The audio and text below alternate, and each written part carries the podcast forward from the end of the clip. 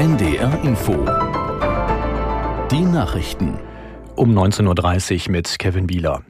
Die Bundeswehr soll deutsche Staatsbürger aus Israel ausfliegen. Dazu sei ein Militärtransporter vom Typ A400M von Deutschland aus nach Tel Aviv unterwegs, erfuhr das ARD Hauptstadtstudio aus Sicherheitskreisen.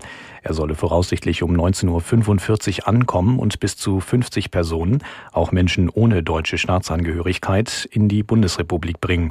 Unbestätigten Angaben zufolge ist ein weiterer Flug für morgen in Vorbereitung.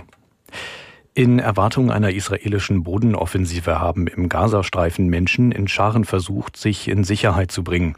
Nach Einschätzung der Vereinten Nationen flohen Zehntausende Palästinenser in den Süden des abgeriegelten Küstengebiets. Zuvor hatte Israel die Bevölkerung dazu aufgefordert, binnen 24 Stunden den nördlichen Teil zu verlassen. Außenministerin Baerbock hat bei ihrem Besuch in Ägypten die Verbesserung der humanitären Lage im Gazastreifen angemahnt. Von den 2,1 Millionen Menschen in der abgeriegelten Region seien zahlreiche auf internationale Hilfe angewiesen, sagte Baerbock in Kairo. Die Lage hat sich in den letzten Tagen weiter verschärft. Den Menschen in Gaza fehlt es gerade an allem.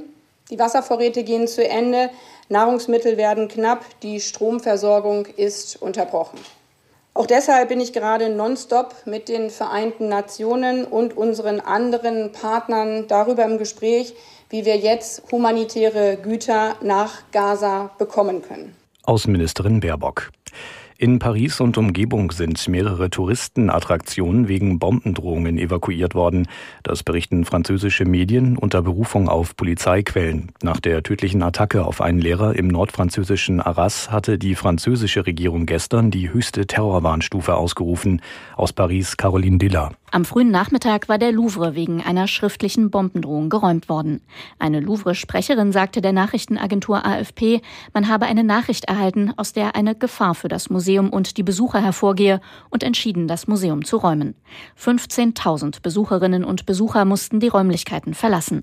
Am späten Nachmittag ähnliche Meldungen aus dem Schloss Versailles südwestlich von Paris.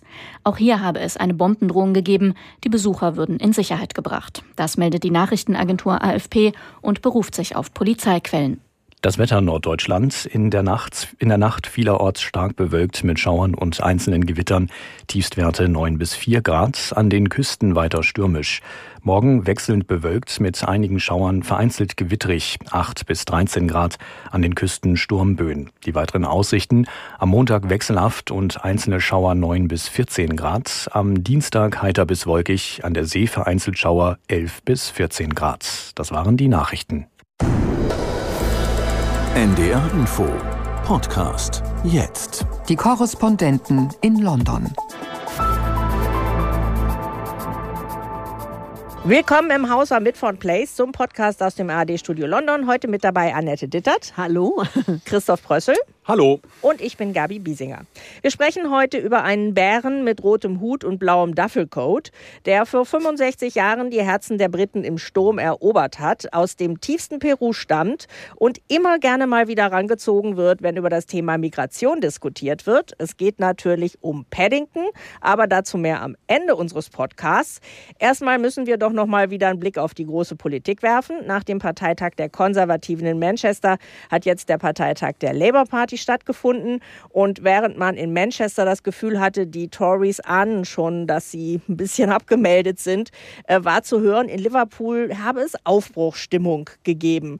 Und äh, Parteichef Keir Starmer führt ja in den Umfragen auch deutlich vor Premierminister Rishi Sunak.